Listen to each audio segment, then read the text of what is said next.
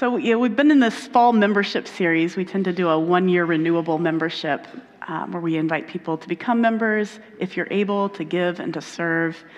And so, as part of that, I've been doing some sort of higher level um, sort of vision sermons talking about where our church fits on the wider sort of church landscape or faith landscape.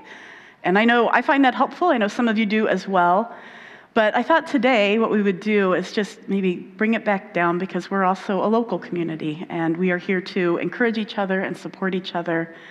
And I thought, especially in light of um, what happened in Colorado Springs last night, I mean, I can't be a gay pastor and not bring that with me to the pulpit. I know we have so many of you in here who, if it doesn't affect you directly, you've got family and friends and kids.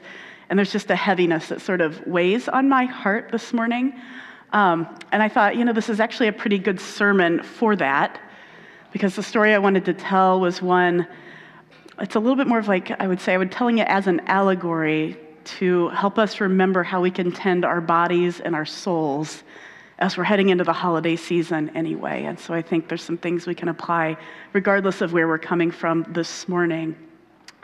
So, what I'm going to do is I'm going to start by just telling the story because I feel like one of our one of our things as a community right is to use the stories that we have and to tell them and to tell them in different lenses um, in ways that are hopefully practical and helpful for us. And so this is a story that's found in the book of exodus chapter 15 and in this story it uses three different pictures of water i think to communicate different bits of wisdom to us.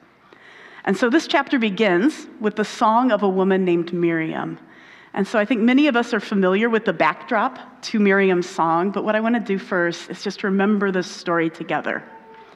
And so while the story certainly it's not a fairy tale, right? I like to start stories this way because it kind of triggers our brains to say, "Oh, this is a story."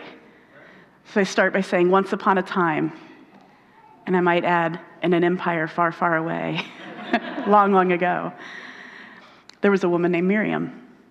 And Miriam's people, the Hebrew people, had been slaves in ancient Egypt, and they had lived for generations under that kind of oppression, under physical violence, under brutality, being forced to make large bricks and buildings. We have some stories where there were whips and different things used by them, by the people who held power over them. And in that space of being an oppressed people, a time came when Miriam's younger brother Moses with the help of God, we're told he was able to rise up and to lead a liberation movement that allowed their people to escape from their captors. Right, so the great Pharaoh of Egypt, after meeting with Moses several times, after enduring several different plagues, told Moses that his people were free to leave. But then, story as old as time, as soon as he let them go, the Egyptian leaders changed their minds about letting this free labor go without consequence right? There's a whole other sermon there that we will stick a pin in and revisit one day. But they changed their mind. They did not want to let them go. And so, as Miriam and Moses' people were escaping, the Egyptian army was chasing after them. And if you can imagine with me, this group of people that are heading out, and it's tens of thousands, some say hundreds of thousands of people. We've got children, we've got elderly, we have people who are sick. And so the, this is be like a, a slow moving group of refugees who are fleeing this place with everything that they can possibly carry on their backs. And they're being chased by men in armor and chariots with horses, right? So this is a problem. And this wasn't the only problem that they had, because while they had the chariots and they had the horses and the army chasing them from behind out in front of them, they also had this giant body of water, and that was called the Sea of Reeds. Sometimes we call it the Red Sea. And as they started to approach this giant body of water, they began to despair because there was nowhere to go. And so God told Moses, he said, Hold out your hands over that water. And as Moses did that, we're told that the waters began to part so that there was a path through which the refugees could make their way so that they could go across to the other side to safety. Now, whether this is a literal description of an event is unknown. There is a little bit of evidence that there's like a land bridge under a part of what we know as the Red Sea that possibly could be exposed during like a tidal or a storm event. It's a possibility. But I would say, regardless of whether this is a factual description or a picture of like what the escape felt like, doesn't impact the story that it tells. Right? The story tells us that God heard the cries of these refugee people in their time of desperation and made a way for them when it seemed like there wasn't a way out. And God rescued them. And when they reached the other side of the water, the army that was chasing after them was overwhelmed by the waves as they crashed back into place. And so Miriam and Moses' people were free. And it's in that moment when they've reached the other side of that sea that we begin Exodus 15, and we have Miriam singing her song of thanks for God, to God for rescuing her people from what was harming them and oppressing them. So if you look on your sheet, the first one is Exodus 15, 1 to 2. She says, I'll sing to the Lord, they are highly exalted. Both the horse and the driver have been hurled into the sea. The Lord is my strength and my defense. They have become my salvation. Right? And that, that word that's used there for salvation is also sometimes translated as liberation. Right? God has become my liberation, my salvation. The Hebrew word is Yeshua. And so after Miriam's song, as she's there on the edge of the Red Sea, the people they start to move forward and they go into the desert because they need to get away. And so as they travel, they're looking around for fresh water. And so, after three days of not finding any, they finally come upon a place that has a spring, and this place is called Marah. And this is a great relief for everyone because everyone was thirsty and they were starting to grow desperate once again. There's only so many days, right, that we can go without fresh water, and that Red Sea they had crossed was salt water. And so there's rejoicing and relief. And then they go to drink this water in the spring at Marah, and they find out it wasn't good, it was bitter just like its name described. Marah means bitter. And so the people grew anxious and they turned their fear onto their leader, Moses, and they said, What are we going to drink? They grumbled. This is also, I think, in the, uh, in the, on your sheet. It says, Then Moses cried out to God, and God showed him a piece of wood. And he threw it in the water, and the water became fit to drink. It's kind of a weird solution, right? We all know throwing a piece of wood into some water is not going to make that water magically drinkable.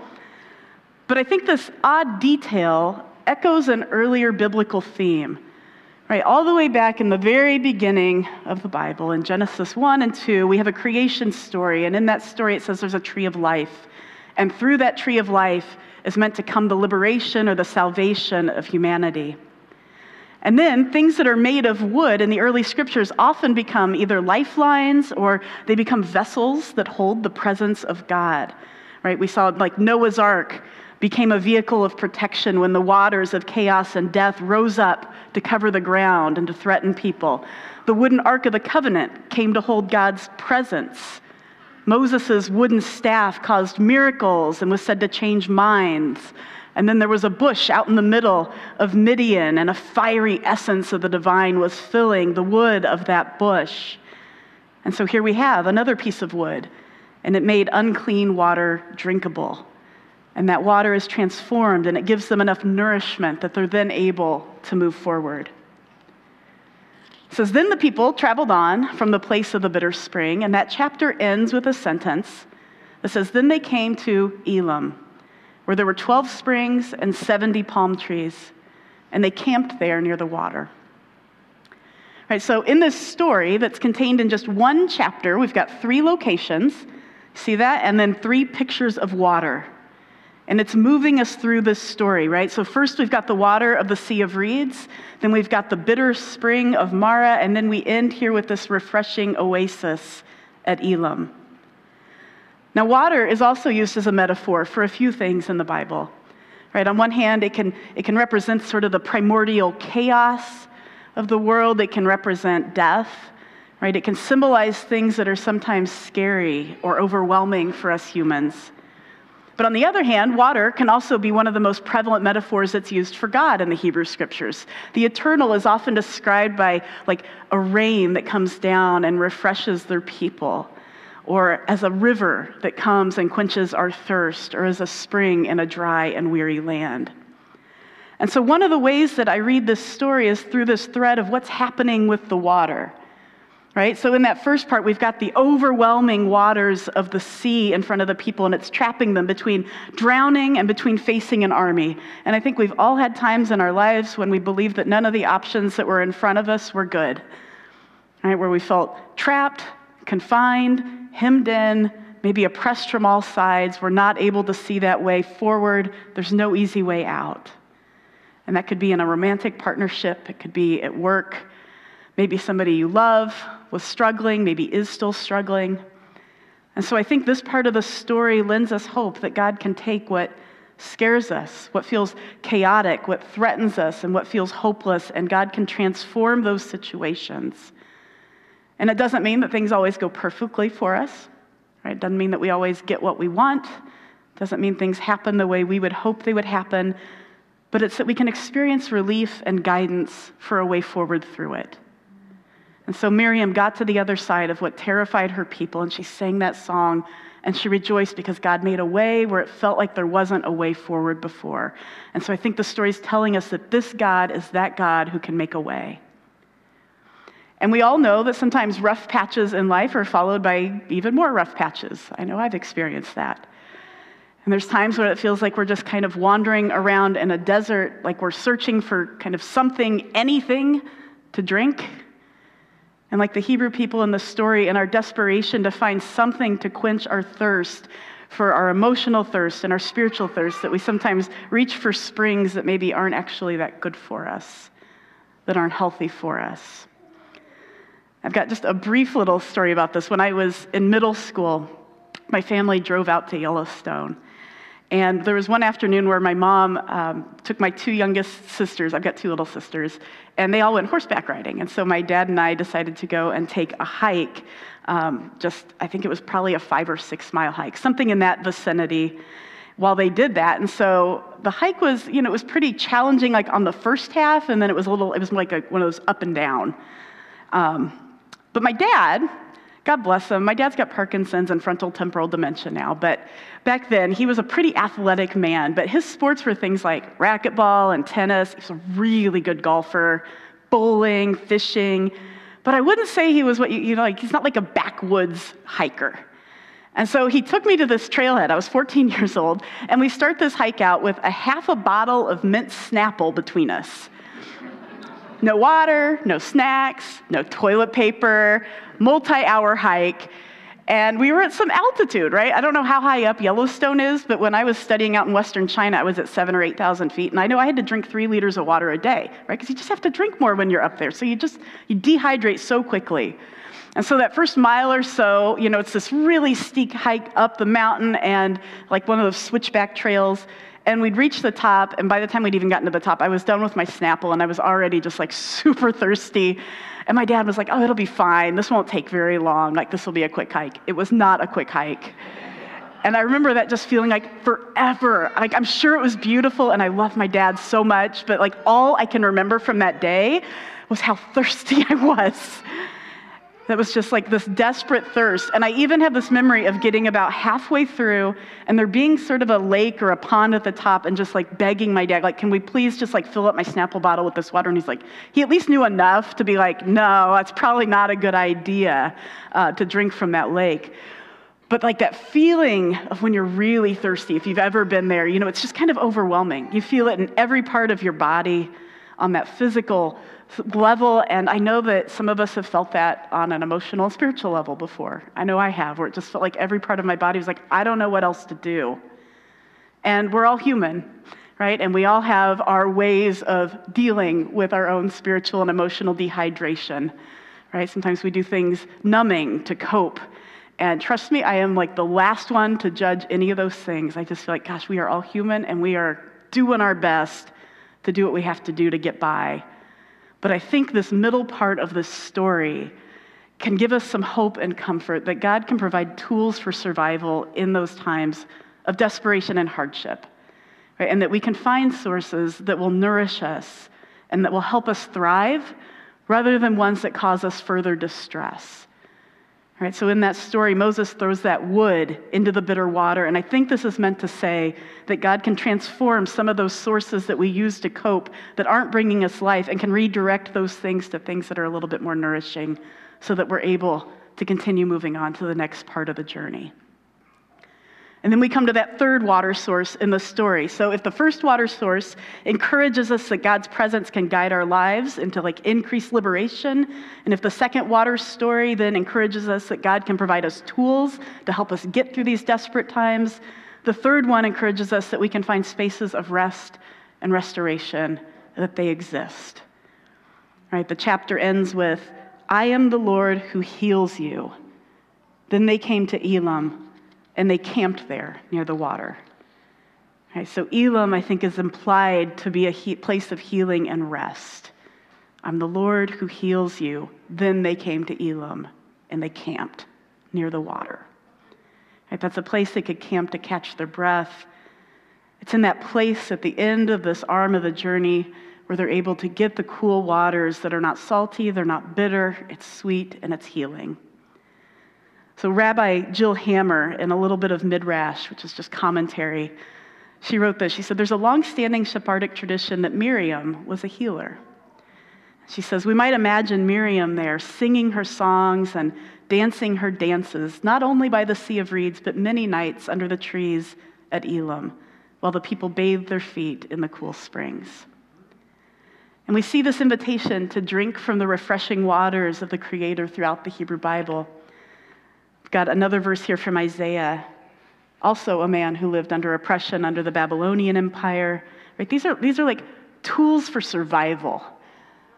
That makes sense. Like most of the Bible was written by people who were under terrible oppression by different empires Egyptian Empire, Babylon, Assyria, Rome. Right? So people are providing us tools for when things happen like mass shootings and we're feeling that oppression. They're like, here's something I can offer you.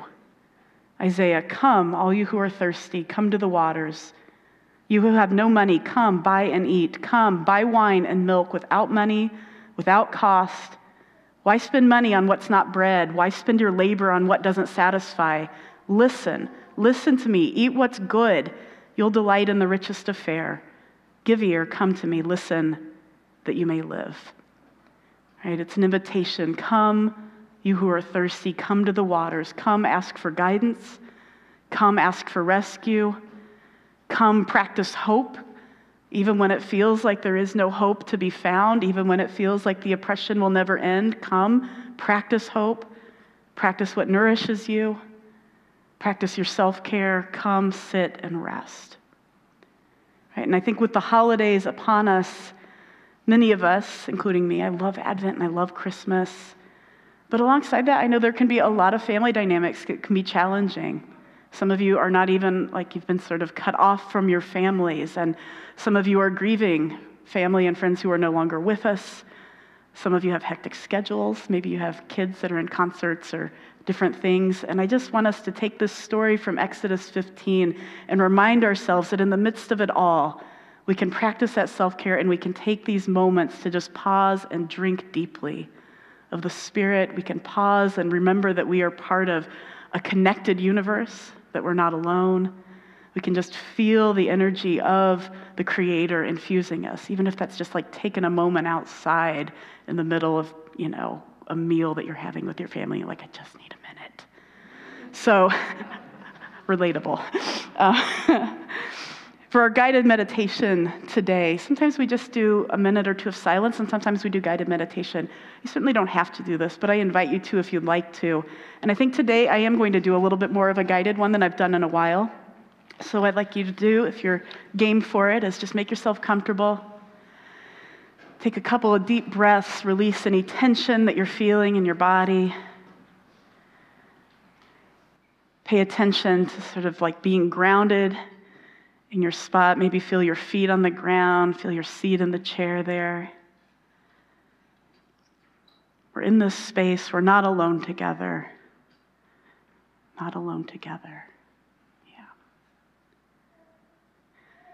If you'd like, I'd invite you to imagine this space at Elim. Or if that doesn't work for you, a place of water that is restful for you.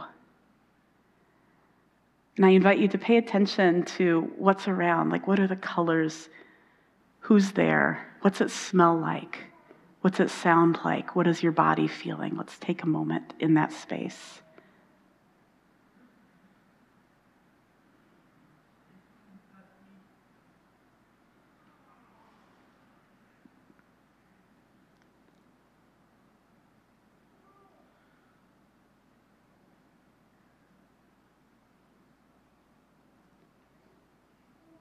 Invite you to imagine putting your feet in the cool water.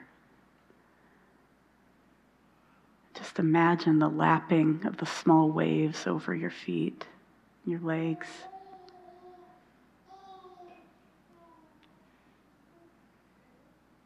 Maybe you've got your favorite drink on hand, one that just refreshes you, ice water, whatever it is.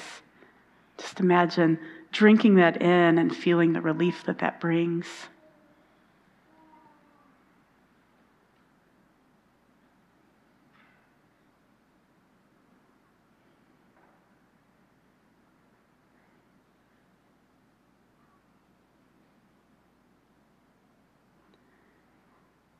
And in this space, if you would like to, just ask anything of the divine or the creator. You can just make that need known or just or just sit there in this space with God.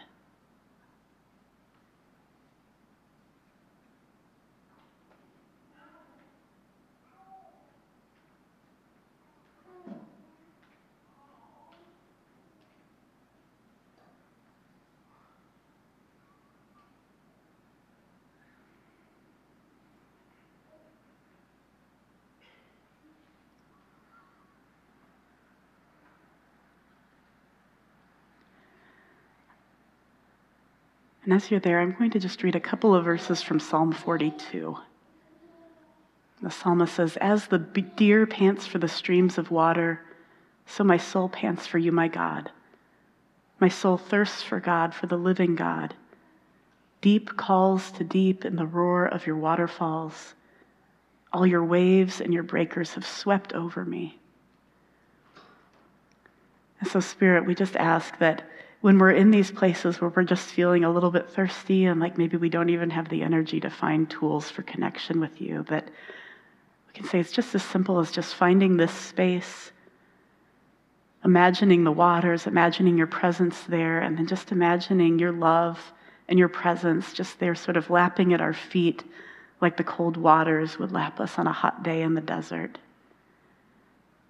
I ask that your spirit would nudge us maybe when we need some of these times of refreshment, of refueling, that you would remind us that this is one of the tools that we can use if we're feeling just kind of desperately thirsty. We thank you that your presence is available to us, and we ask for your comfort this week and in the weeks ahead. Thank you for who you are. Amen.